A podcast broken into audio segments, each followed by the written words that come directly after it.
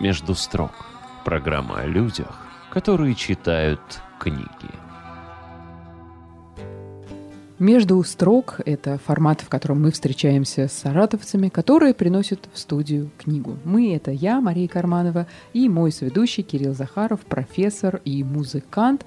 А «Между строк» – это проект о людях, которые читают книги, и о книгах, которые читают люди. К тому же наступает осень, и люди перестают стремиться к морю, перестают стремиться к Волге, перестают стремиться урвать хотя бы кусочек этого яркого активного лета, и сырыми холодными вечерами, как, например, сегодня, появляется возможность посидеть а, с книжкой и расслабиться, поэтому надо определиться с выбором, что же читать этой осенью. Как хорошо, что этот выбор за нас делает гость, которого мы приглашаем в студию. Сегодня это Мария Алексашина, журналист, автор телеграм-канала «Саратов открылась, закрылась» и просто хороший человек, выпускник филфака, поэтому думаю, что с книжным выбором сегодня проблемы не будет. Маша, Итак, что мы сегодня читаем? А, всем привет. А, сегодня мы читаем книгу «Что мы знаем друг о друге» а, Джеймса Гулдборна. Это первый роман писателя из Манчестера он сценарист, э, и, в общем-то, мне эта книга попала в руки совершенно случайно. Я была на книжной ярмарке, увидела, что издательство Ман Иванов и Фербер почему-то решил издавать художественную литературу. Чего с ним раньше не бывало. Да, чего с ним раньше не бывало. Много книг я их читала, всяких там самоподдерживающих и познавательных. Вот, и я подумала, блин, классно. На обратной стороне были хорошие отзывы, конечно же. И я такая, ну, ладно, возьму. Вот. И потом я отправилась к морю, прям практически в Манчестер у моря, а в русский Манчестер, а, город Адлер. И у меня как раз было 25 часов свободного времени. И я прочитала эту книгу, осталась ей чрезвычайно довольна, много смеялась, э, грустила. И, в общем, все эти эмоции на нижней полке мне эта книга помогла пережить. И поэтому я решила, что принесу ее сегодня к вам, а не те книги, которые как бы определяют а, мое состояние сегодня. А, что а о чем речь идет?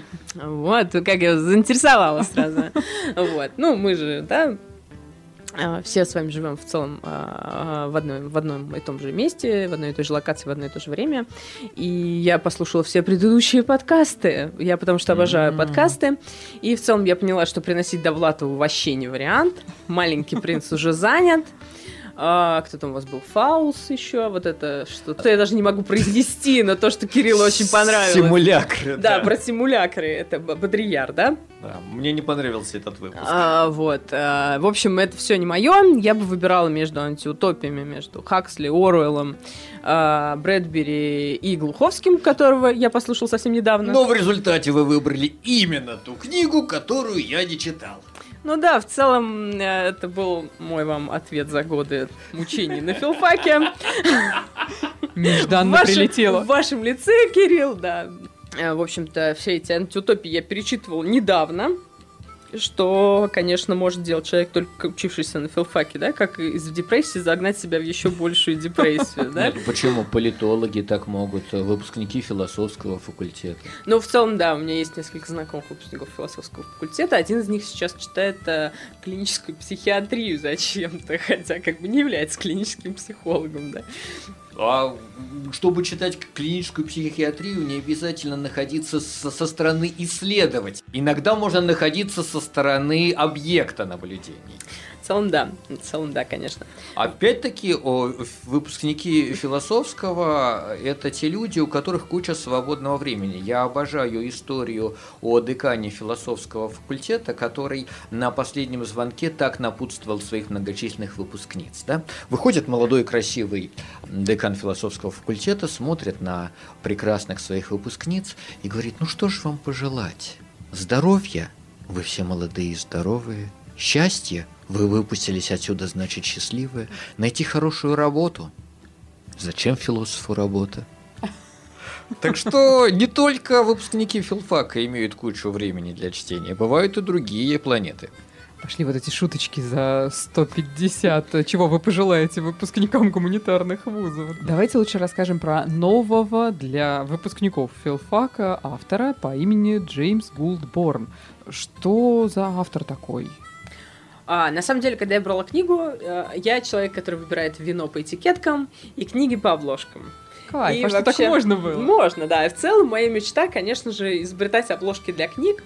Какое-то время я хотела делать открытки, и, кстати, наверное, может быть, я и буду делать открытки. А, вот, поэтому я выбирала на, по обложке. На обложке тот сидит человек в костюме панды и мальчик с красным рюкзаком. И в красной кепке. Что, конечно же, напоминает нам о Селлинджере. Ярко-бирюзовая обложка надо еще Да, ярко-бирюзовая обложка. Вот. И, собственно, имя автора, оно мне ни о чем не говорило. Так же, как когда я читала а, Салли Руни, да, последнее модное открытие события из Ирландии, мне тоже, собственно, имя автора ни о чем не говорило. Я сначала прочитала книги, потом прочитала биографию автора. В таком случае это не только книжная обложка, это еще и книжный маркетинг. Ну, мы так или иначе все подвержены. Почему мы сразу вспомнили Салли Руни? У нее был очень классный, мне кажется, А, э, пиар, э, вот, Нет, пиар-поддержка. классная, классная была обложка, я читала до выхода сериала. В целом просто я довольно часто просматриваю книги, ну, так называемой, да, там, современной актуальной литературой. Мне просто, ну, интересно, а, как там все это работает. При этом я не слушаю книжные подкасты. Почему-то не слушаю, не люблю книжные подкасты. Ну, хотя бы книжные рецензии. Книжные рецензии тоже довольно редко читаю. Рецензии на кино для меня окей, книжные рецензии для меня это какая-то фигня, простите меня, Галина Юзефович. А А, Мне, кстати, именно Галина Юзефович помогла поменять свое представление о тексте Салли Руни, который я тоже, э, ну, собственно, будучи подверженной книжному маркетингу, заметила и прослушала. Не читала, но прослушала. Мне кажется, это вполне сопоставимые вещи, если ты воспринимаешь информацию вот с такой аудио точки зрения. Э, Я не очень люблю современную литературу, поэтому я так больше угадываю о том, что вы говорите, нежели понимаю. И вот ваш диалог мне складывается в такой э, шансон, да, русский. Прям, прости меня, Галина Юзефович. Простите, пожалуйста, наши уважаемые слушатели. В общем, если Кирилл молчит, он не ушел, ему просто нечего сказать а, про наши современные книги. А, Вот, да, ну, это не очень хорошо, меня все очень ругают за то, что я выбираю а, вино по этикеткам, прям вот это просто смешно. Я всегда приношу бутылку, говорю, вот, смотрите, бутылка со слоником. Ну, разве это может быть плохое вино? Бутылка со слоником. Недавно я узнала о существовании вина «Кирпичики полетели», меня просто порвало. Если бы я увидела книгу с такой обложкой, я бы точно ее купила. Вот, ну, в общем, вы поняли, прикольная обложка, хорошие отзывы, вроде как такое позитивное про отношения э, в семье и э, в целом сейчас, да, какой-то тренд на осознанное отцовство. Мне он очень близок, что когда там папы воспитывают детей. Мы недавно с тобой были, да, Маш, на конференции «Медиазавтрак», и там выступал парень, который кондитер, и он супер рассказывал, вот у него сейчас уже двое детей, и он снимает свои блоги, пока не спят, а если они не спят, то он не снимает, потому что он тратит много времени на воспитание. Я в свои детские годы вообще не слышал, чтобы кто-то тратил, кто-то мужского пола тратил время на воспитание детей, да, кто-то мужского пола всегда работал. Мне кажется, Вот. это еще и тренд современного времени, когда все смешалось. Дом, семья, работа, социальные сети и работа в социальных сетях, дом в работе, работа, ну, в общем, вы поняли. Да, и вот в этой книге там как раз, простите, Кирилл, а, в этой книге там как раз такая история, что папа а, всегда работал, и вдруг у него погибает жена, и он остается один на один с своим 11-летним сыном, о котором он не знает ничего. И они узнают друг друга, я страшно люблю такие истории, причем такие не очень, знаете, простые, в том смысле, что, ну вот, мама умерла, мы поговорили, и дальше мы классно живем. Ну, понятно, что так не будет. То есть это детская травма, а там причем еще селективная немота присутствует, плюс школа, буллинг, в общем, все, что мы сейчас обсуждаем, все, что у нас есть сейчас в общественной дискуссии, да, хотя оно немного замылено другими темами, так скажем, Все, что получило название, мне кажется, если мы говорим о контексте российском, а, эти понятия существовали всегда, но мы далеко не всегда называли их буллингом, считали проблемой, вообще обсуждали в публичном поле. Поэтому, мне кажется, для российского читателя это, э, эта тема, она ну, абсолютно по-новому как-то заходит. Мне кажется, в культурном контексте западных э, стран Америки, ну, это так или иначе существовало и присутствовало. Мы вообще по-новому знакомимся и с психологией, и с самими собой, и с вот этой самой осознанностью. Да, да, да. Это, ну, это не все принимают, да, не все принимают, воспринимают, это как с феминитивами, там, да, кто-то говорит, что депрессия существует, кто-то говорит, что ее нет, кто-то говорит, это не буллинг, ну, как бы в этой книге, ну, конкретный буллинг, пацана закрывают в кладовке, три хулигана, они делают это каждый день, отнимают у него обед и деньги, ну, как бы такая история вполне понятная, да, и потом там в, э, спойлеры, э, в кон... спойлеры можно, нельзя, можно. Можно все. А, вот. И потом там в конце книги мы узнаем, что у одного из хулиганов умер отец, и он тоже очень тяжело это переживает, он не знает, как эту агрессию да, на мир а, выплеснуть, и он ее выплескивает в хулиганство.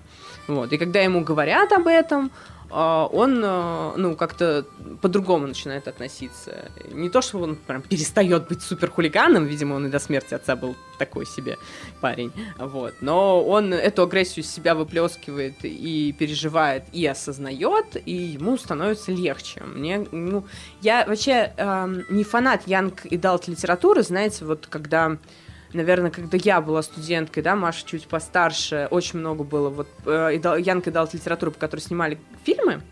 Кирилл молчит, потому что он этого ничего не знает. Абсолютно. А примеры, Маша? А, ну вот, виноваты звезды и так далее. Там, где один а, мальчик и девочка встречаются, у них начинается любовь, но кто-то из них болен раком там или какой-то другой болезнью, которая сейчас в моде, да? И как хорошо, что я это все пропустила. Условно. Абсолютно. Очень, очень много было подобных книг, какие-то из них были очень э, такие супер популярные. А, Джон Гринч. Нет расходимся, пацаны. Продолжайте, продолжайте. Пацаны и пацанессы. Вот, и мне такие книги очень нравятся, они, ну, как бы, э, вот книги с э, историей с раком, они, э, ну, понятно, что кто-то из них умрет, и кому-то будет грустно, да, но фильм классный, девочки плачут, мальчики грустят, потом они обнимаются, идут на свидание гуляют, такая, немножко попса. А вот книги, где как бы никто не умирает, но при этом человек, он себя осознает, э, выходит там с каких-то жизненных ситуаций и так далее, вот Джон Грин очень рекомендую, хорошие у него книги. Я вот, вот такой люблю. Люблю я Янка Дал, не знаю, я старая, книги нравятся про детей. Странные. Про подростков, да, про вот это переживание как бы себя. У меня просто еще довольно много знакомых э, людей помладше меня, да, и у меня там два круга общения, где люди постарше, и там про политику и всякое такое, и где люди помладше, и там всякие про кринж, вот это вот, все модные слова я от них узнаю, все вот эти современные тенденции, все книги, которые хотят запретить, они точно читали, они мне про все рассказывают, вот, вот собственно, «Лето в пионерском галстуке» — это вот мое домашнее задание из моего а, более молодого клуба. круга общения. Да. Вот а я узнала есть... про группу Электрофорез недавно. О, да. Поэтому, понимаешь, когда мне говорят, что на День города будут выступать на одной сцене смысловые галлюцинации, я их знаю. А на другой мохито, мне как бы могут рассказать, что это такое. Поэтому я в целом, у меня спектр общения очень широкий, как и спектр выбора книг. А мне казалось, они ровесники. Кто, Мохито? Мохито, да. Мне кажется, он для молодежи, нет? Ну, он, да, практически ровесник бабунца. А, ну это я не знаю, это надо гуглить. Но просто я о нем не знала, а мне вот рассказали. Какое количество молодежных тем присутствует в книге, которую мы сегодня обсуждаем? Об этом буквально через несколько минут продолжим разговор. У нас в гостях в студии сегодня Мария Алексашина. Мы говорим о книге «Что мы знаем друг о друге» Джеймса Гулдборна. Пару минут, и мы вернемся. Между строк. Программа о людях, которые читают книги. «Между строк» – программа о людях, которые читают книги. Между строк возвращаемся в эфир. В гостях в студии вместе с книгой сегодня журналист и автор телеграм-канала «Саратов открылась, закрылась» Мария Алексашина. Читаем сегодня книгу «Что мы знаем друг о друге» Джеймса Голдборна. Параллельно выясняем, а много ли мы, выпускники филфака, знаем о книжных предпочтениях друг друга, ну и, собственно, о том, где и как мы выбираем книги. Ну, где Маша эту книгу выбрала, мы, кажется, уже выяснили. Да-да-да. А где, в принципе, выбираются книги? Да, я хотела э, рассказать а, вам, и как бы, ну, я уже отрефлексировала это, мы же не можем не рефлексировать. А, я же послушала предыдущие выпуски, и там все очень классно говорили, почему там эта книга определяет их жизнь, и вот это все такое. А, вот, но это не моя тема. Потому что я нахожу книги вообще могу где угодно находить. Обожаю буккроссинги, выбираю там странные книги. Вчера вот взяла, например, книгу «Ежевичное вино» в гончарной мастерской от автора книги «Шоколад». И фильм классный есть еще про шоколад. Вот, буду читать. Очень мне нравится такое всякое случайно найденное. Недавно в пивнухе нашла себе книгу. Где-где? А, пришла в бар крафтового пива. А, у ребят там такая высокая стойка с полками, и все полки засыпаны книгами. Я спросила у бармена, говорю, что можно взять книги, обмен это или что, ли почитать в баре. Вот, э, и она сказала, ну, я вообще не очень знаю, но бери, что хочешь. Вот, я взяла себе Высоцкого, взяла книгу про иммиграцию с Кубы, э, тоже довольно интересная, она называется «Все уезжают», как бы по настроению. Вот, поэтому э, я их беру, начинаю читать, если они мне не заходят, они у меня лежат на столе, и ну, много интересных мест, да, и по обложкам, опять же, я, да, вы поняли, да, моя проблема, я по, по обложкам много что, много что выбираю. Я сразу вспомнила историю, как в одной фотостудии, в которой в качестве реквизита присутствуют книги, я уперлась в полку с Тыняновым, обняла его как родного и не хотела оттуда уходить. Потому что каждому филологу надо просто ну, какой-то часочек наедине с собой. Но, кстати говоря, и вот сейчас в этом, э, в этом месяце очень модно использовать книги для реквизита. Угу. Ну да, если вы недавно были вот на арт-парковке, делали классную такую фотозону. Э, Да, можно реклама, одна, не реклама? одна ресторанная локация в нашем да, городе с книжными да, страницами. во дворике куча книжных страниц. И э, я всегда радуюсь, когда я понимаю, что это какая-то не художественная литература, а там, не знаю, учебники по физике за пятый класс, э, потому что, ну, потому что нельзя рвать книги, чуваки, не надо. И всем советую по вопросу о том, где я беру книги, всем советую библиотеки онлайновские, не знаю, опять ли реклама, не реклама, один из сервисов очень популярных из тех, что не ушел из России, э, представляет абонемент. Можно в своей библиотеке узнать, а вам дадут э, пароль, вы зайдете в приложение и сможете брать книги также на две недели бесплатно и читать, и слушать. Это супер экономит деньги. Вообще прям очень советую. Если Маша говорить о том, а, какое количество книг читается одновременно, что-то подсказывает мне, что не бывает такого, сесть и прочитать от корки до корки. Ну вот с этой книгой у меня случился матч, потому что мы были заперты в поезде.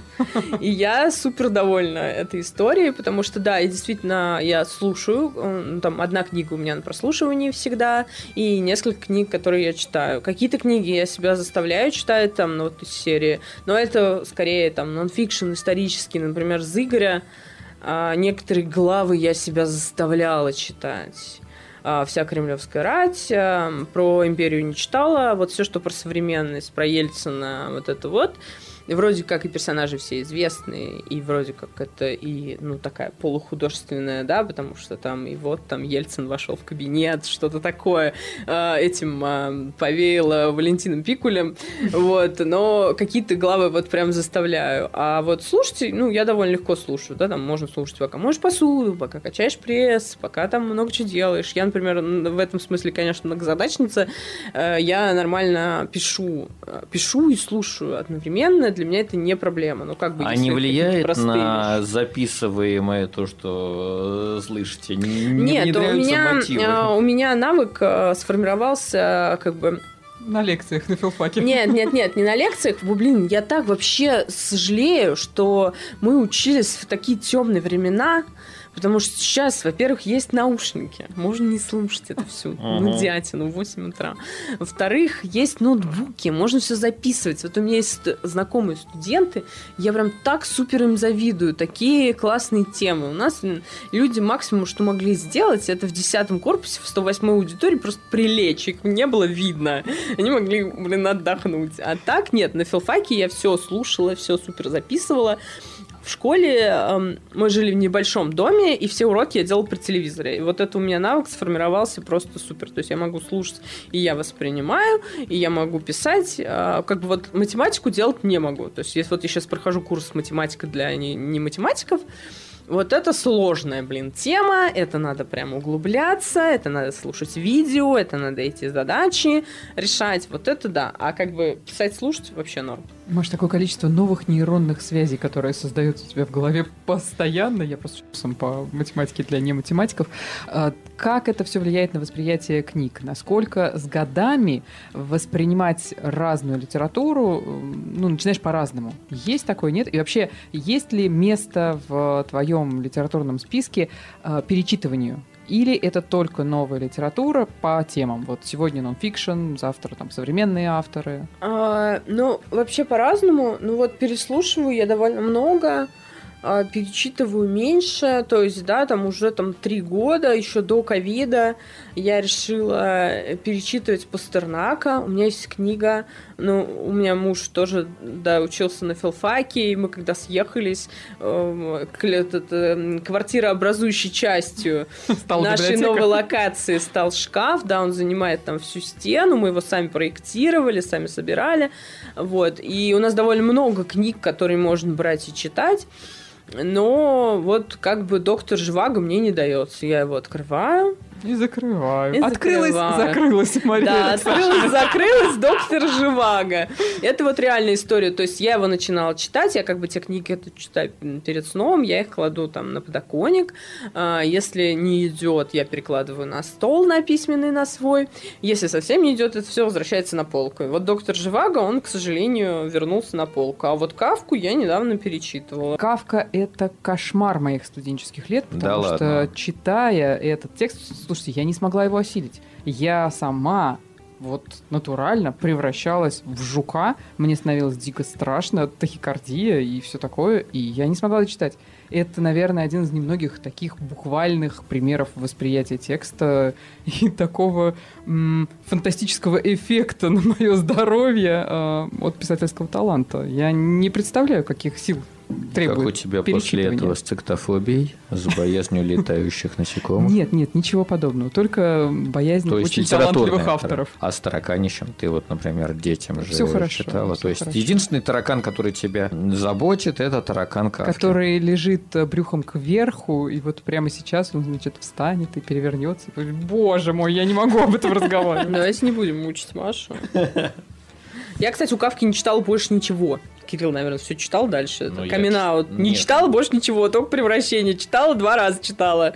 Я читал процесс и замок. Э, понял, что э, идея с процессом захлебнулась до того, как автор ее прервал, что автор несколько раз менял свой замысел, пока писал, и опубликовали, скорее всего, черновики, не разобравшись, не скомпоновав, то э, даже не замаскировав его под законченную книгу. А вот это вот, кстати, особо любопытная история, как филологи читают тексты и насколько они додумывают за автора. Ну, вы же так или иначе понимаете, как конструируется этот текст. Маш, читая книгу, о которой мы сегодня разговариваем, насколько понятна э, механика ее, насколько просматривается вот эта математическая структура, которая, ну, всегда в любой книге так или иначе присутствует? Во-первых, начнем с того, что я не настоящий филолог, и половины курсов э, про конструирование книг у меня не было. Вы себя сравните с моими нынешними студентами, вы поймете, я знаю, что они ко мне на практику приходят, то вы у меня есть некоторые проблемы. Филолог, да. а, вот, а, поэтому я стараюсь так не делать, не преподавать препарировать книги, иначе, ну, как бы все удовольствие у тебя теряется. Это можно делать, если ты, ну вот, собираешься написать роман, причем популярный, изучаешь темы и понимаешь, что тебе там надо вставить, не знаю, Э, если ты хочешь шума вставить историю однополой любви, а плюс добавить кого-то болеющего раком, как вы уже поняли, без этого вообще никуда. Ну и там пару любовных историй. А на препарировав достаточное количество книг, можно и не садиться за свой собственный роман, потому что понимаешь, что э, идеального текста все равно не существует. Ну, в целом, да, но в концепции этой же логики я довольно много читаю современной литературы, потому что мне жалко, что ну, там люди стараются, пишут хорошие тексты, а читают всегда Влатова все равно, не знаю. Какой эмпатичный филолог к нам зашел сегодня. Ну, давайте, правда. люди, давайте поддерживать современных авторов, давайте их и Не, ну есть мудаки среди них, откровенные, будем честны. Мы их знаем, их фамилии, этих авторов. Вот. Но есть и хорошие люди. Нет, ну а нет, ну тут э, э, хорошие и нехорошие люди это не показатель. Некрасов отвратительный человек. Писатель хороший. Пушкин отвратительный человек. Писатель хороший. Лермонтов Вот А, тот то- самый человек, про ко- Прекрати. которого э, охарактеризовала Маша, а писатель же все равно хороший. Толкнем людей от литературы. Да нет, я просто... Не а, не надо ничего отталкивать. Э, Хороший писатель не обязан быть хорошим человеком. Ну, да. А Оскар Вальд говорил, что эстетика выше этики. Но Здесь- поскольку я человек очень эмпатичный, как вы понимаете, Да. мне тяжело читать, даже если это очень хороший текст, очень мудацкого человека.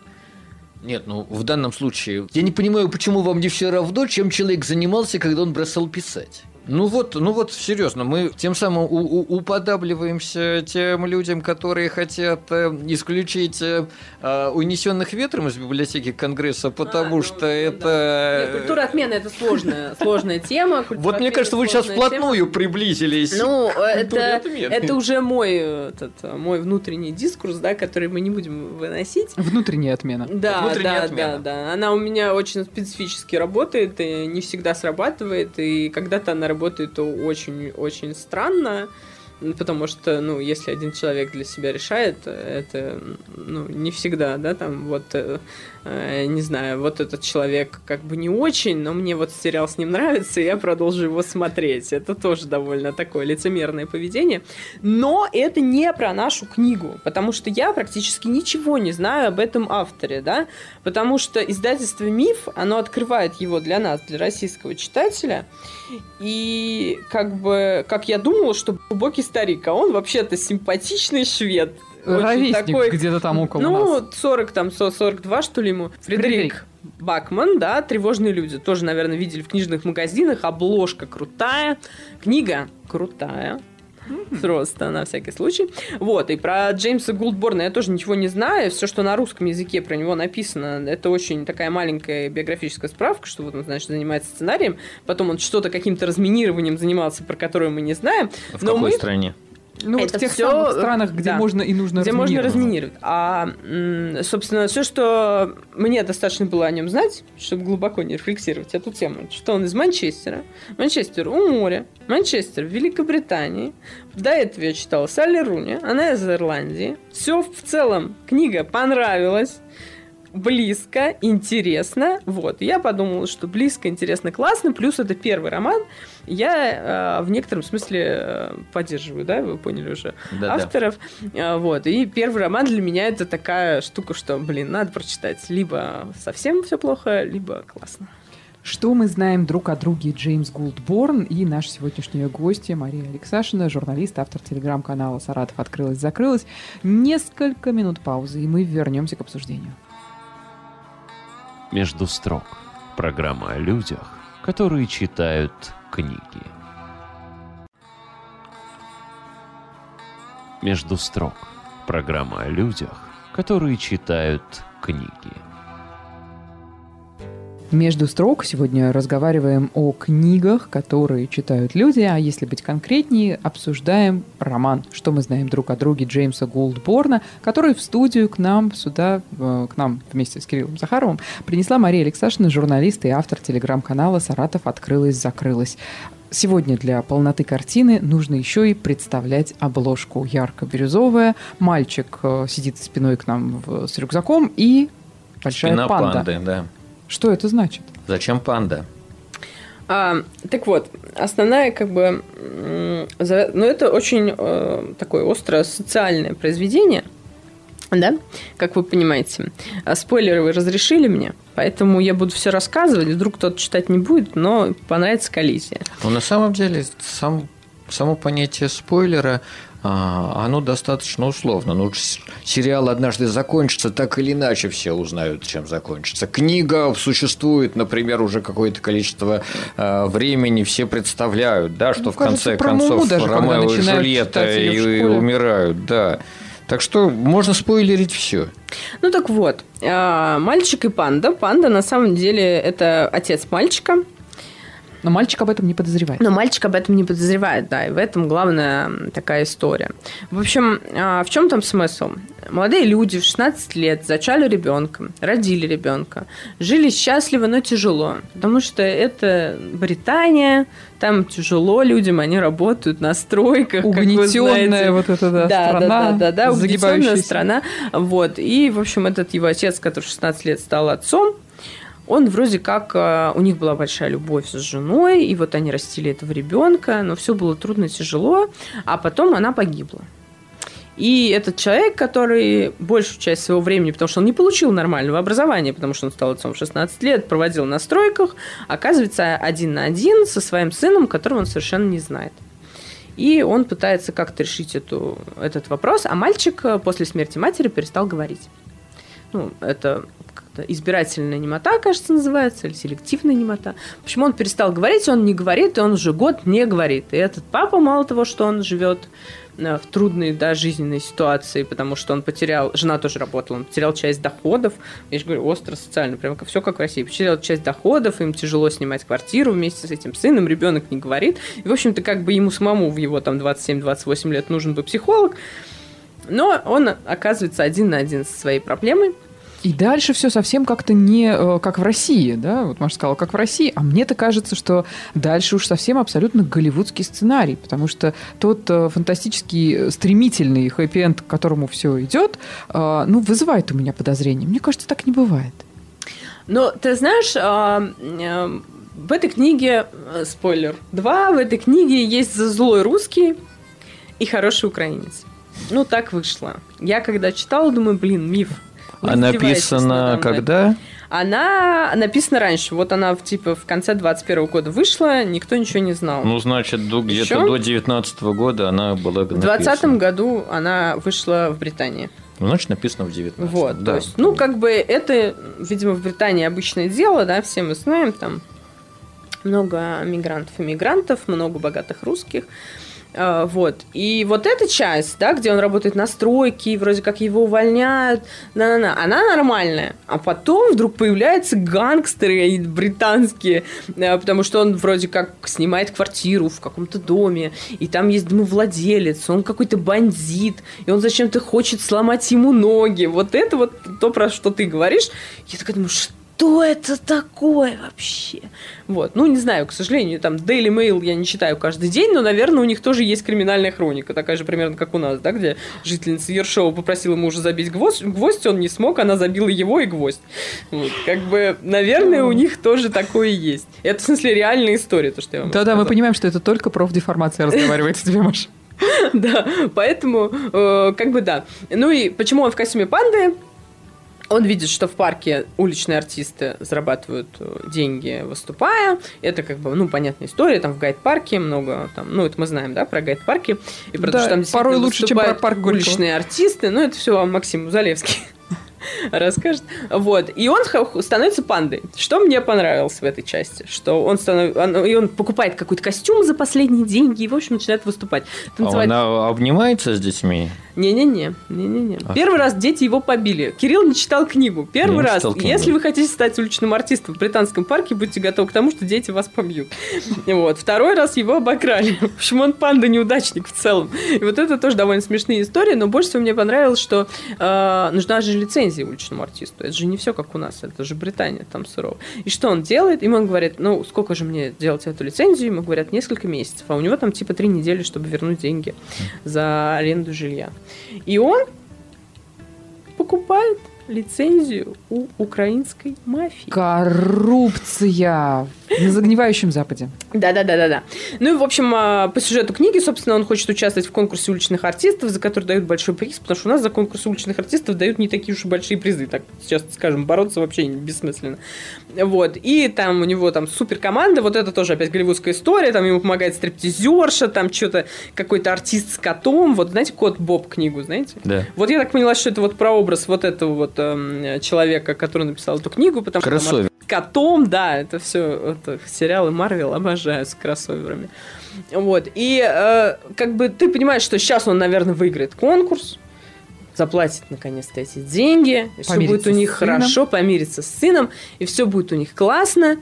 Но там все немножечко не так происходит, как в, во всем британском, да, там все не так. Там типа не жили они долго и счастливо, а жили они долго и счастливо два дня, а потом она умерла там, или еще что-нибудь в этом роде. Вот. И конкурс он не выигрывает, спойлер, А, конкурс он не выигрывает, но как бы с сыном у них все хорошо. Но мне очень понравилось, как все это быстро произошло. То есть мальчик начинает разговаривать с пандой, он не знает, что это его папа, и он ему рассказывает какие-то свои сокровенные вещи. И тот такой, блин, точно, надо готовить блинчики ему. А он, значит, ему все время дает арахисовую пасту, эту дурацкую, которую... Что же я все время толстый да толстый? Тут всего-то оказывается. Да, да, и было. он начинает все это делать, и пацан, значит, ничего не просекает в свои 11 лет.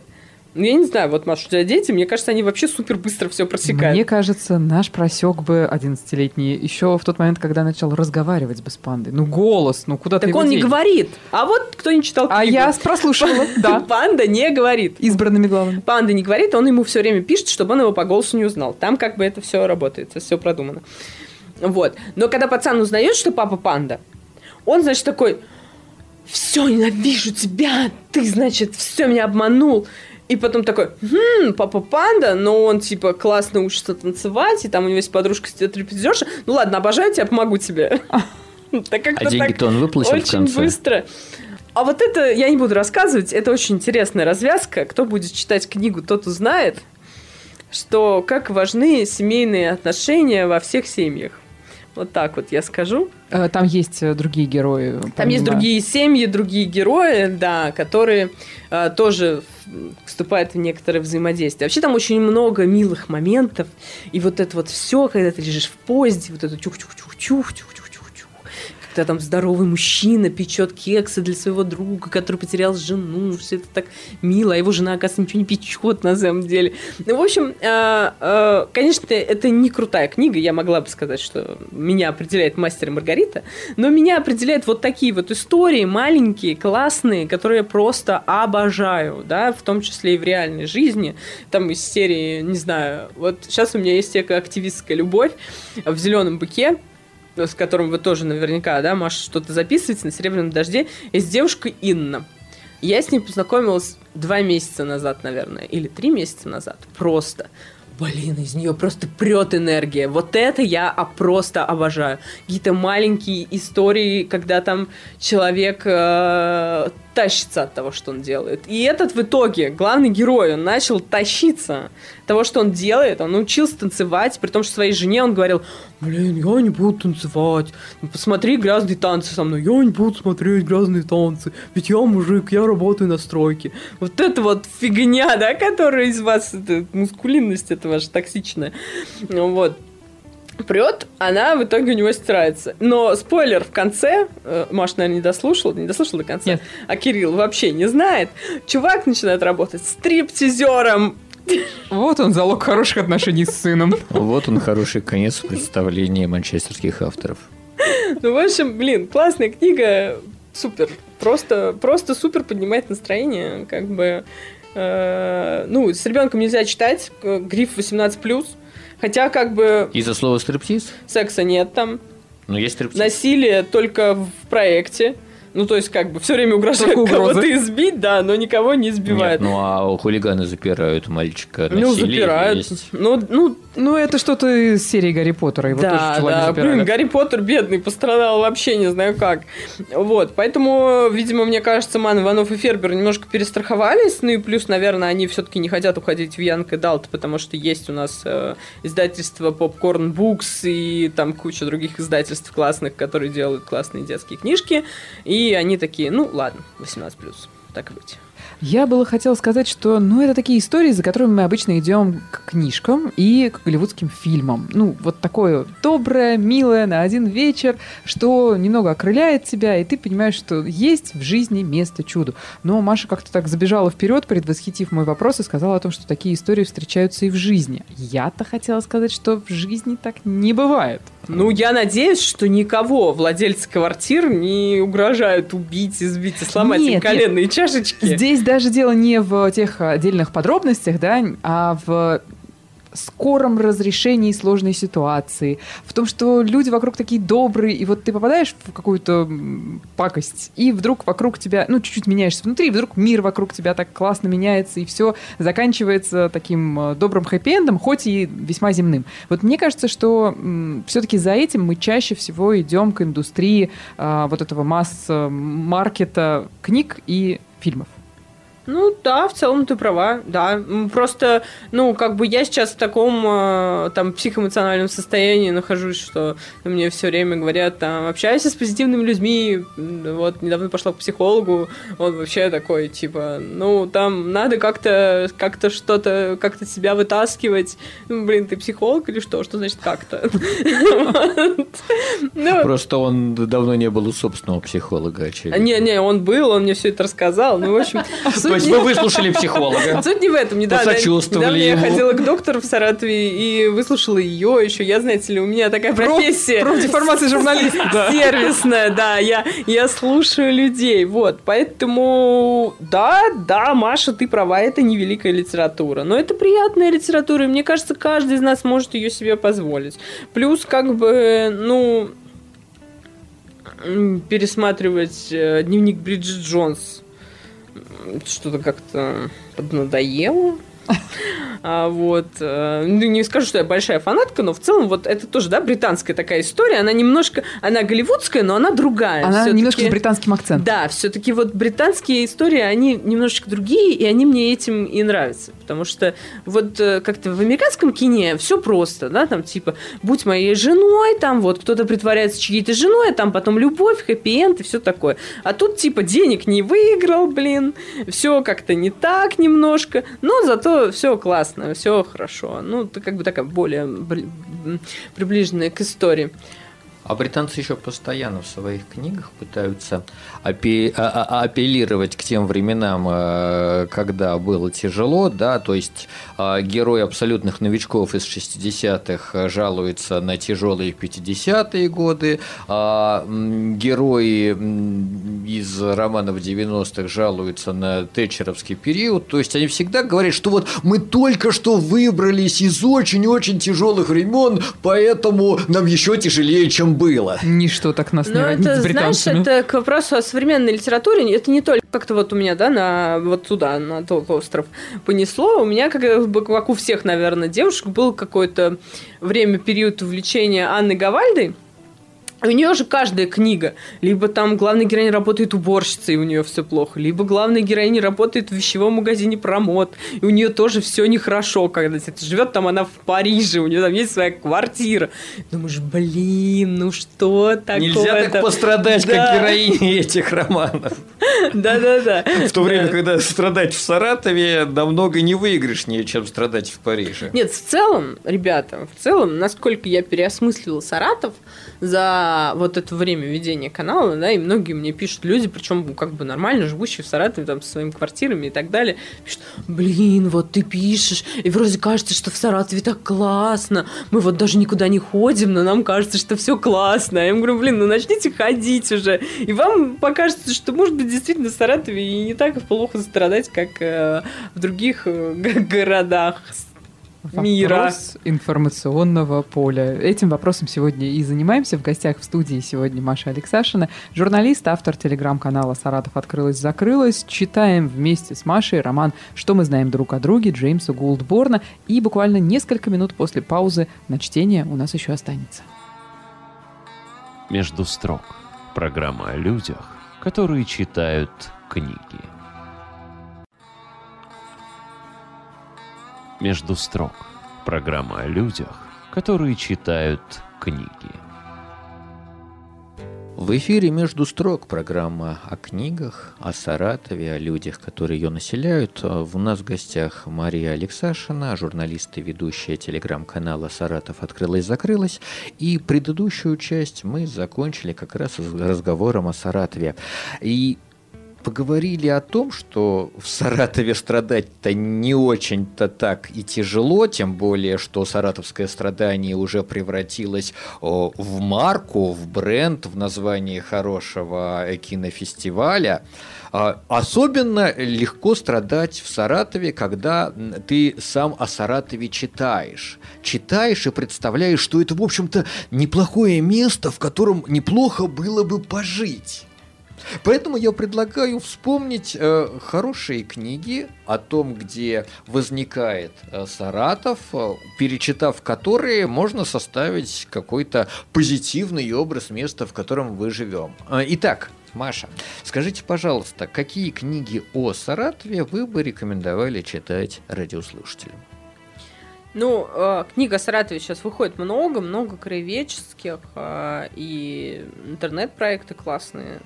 Не могу не упомянуть Дениса Жабкина, просто это моя любовь кровеческая. Если вам какое-то здание в Саратове понравилось, вы вбивайте в браузер, эм, в поисковик, который вам больше нравится, Денис Жабкин, здание на Московской, там, 88. Наверняка у Дениса есть про это пост. Вот. Э, плюс э, я и сама сейчас э, как бы возвращаю, открываю для себя, да, книги, которые у меня стоят на полке уже очень давно, да, со времен моей работы в государственных медиа. И сейчас, например, у меня один из читаемых это альбом по ковке и литью в Саратове. Э, очень красиво и много всего отснято, показывают, где, в каких зданиях, какая ковка, когда это все началось, какие заводы делали. Да, вы, ну, все, наверное, знают когда у нас в прошлом году космонавтику участвовали, что Гагарин учился у нас тут литьем заниматься. Вот. Э, кстати, про Гагарина книга классная, тоже вспомнила. Вот, э, вот альбом «Паковки и литью» сейчас читаю. Э, прочитала Мухину Петринскую «На ладони судьбы» благодаря Маше и ее книжному клубу. Э, тоже очень рекомендую, но если вы сейчас в сложной там жизненной ситуации, то не рекомендую, потому что станет несколько грустно. Мне кажется, она жизнеутверждающая. Кстати, вот для именно сложной ситуации я бы ее и порекомендовала. Иными словами, люди в депрессии не рекомендуют ее читать, люди вне депрессии, напротив, рекомендуют. Как он быстро сами. раздал нам диагнозы. Ну, доктор я или не доктор? Доктор я или Смешно. А, есть здесь, есть здесь доктор, да? Я филолог, я философ человеку плохо, сделать искусственное дыхание. О, это типичный случай экзистенциализма. Да-да-да. А, вот, а, ну, в общем, просто будьте готовы, что там про репрессии, ГУЛАГ и так далее. Но в целом, а, да, и главное, что э, автор, героиня этой книги, она очень хотела вернуться в родной город, настолько хотела, что жила на Волжском острове какое-то время, потому что не разрешено было ей возвращаться в Саратов. Вот. Ну, такая она, знаешь, это для человека в борьбе она жизнеутверждающая, когда ты готова вот всю жизнь положить на то, чтобы стать писателем. Вот если вы хотите стать писателем в современной России, то, наверное, да, это такая классная книга. Плюс еще недавно прочитала, писала тоже о ней в канале, книгу переиздания про Булгакова в Саратове, для тех, кто не знает. Я, на самом деле, вот стал вести канал, замечаю, что там, во-первых, подрастают новые поколения, во-вторых, и те, кто старше нас, да, те, кто там, чья жизнь пришлась на трудные годы, они особо, знаете ли, краеведением не, не увлекались. Бесла... Бесплатных экскурсий от Голицына, Вейсмана и Хасина не было, и не все-то они знают. Вот, например, про Булгакова тоже не все знают.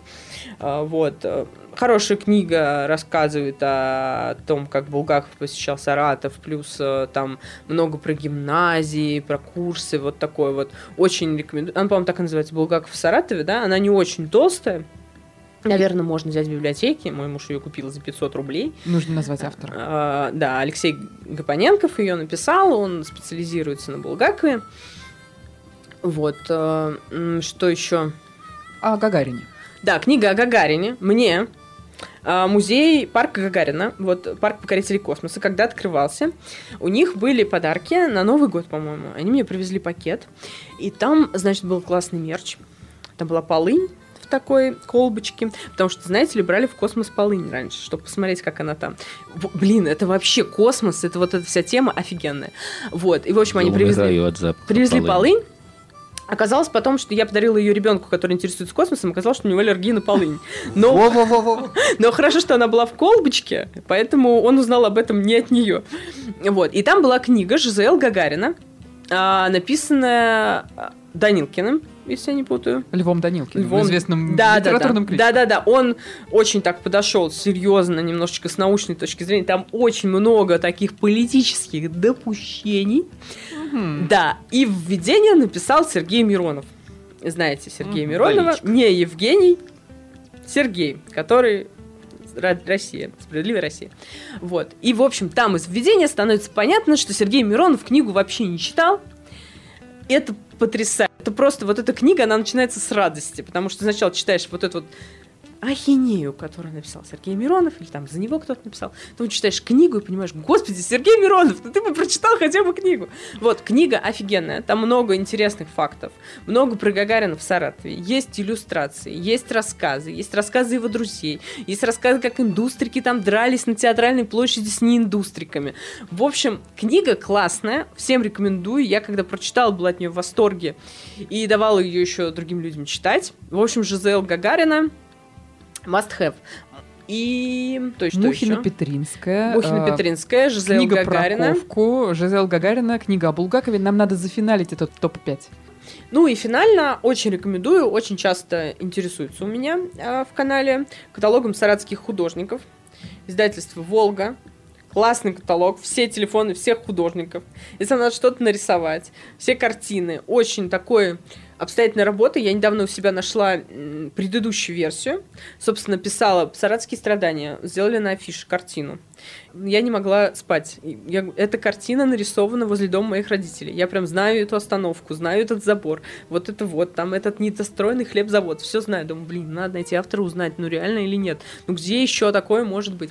И, в общем, я спросила у Рома Васильева, арт-директора Дома кино, и он мне сказал, что это фрагмент картины. Я нашла эту картину, э, узнала про этого художника и открыла свой каталог и нашла его биографию. А, удобно? Удобно. Топ-5 мы приложим непременно к посту о сегодняшнем эфире в наших соцсетях, но эфирное время на этом резко заканчивается. Маша, спасибо большое. Пожалуйста.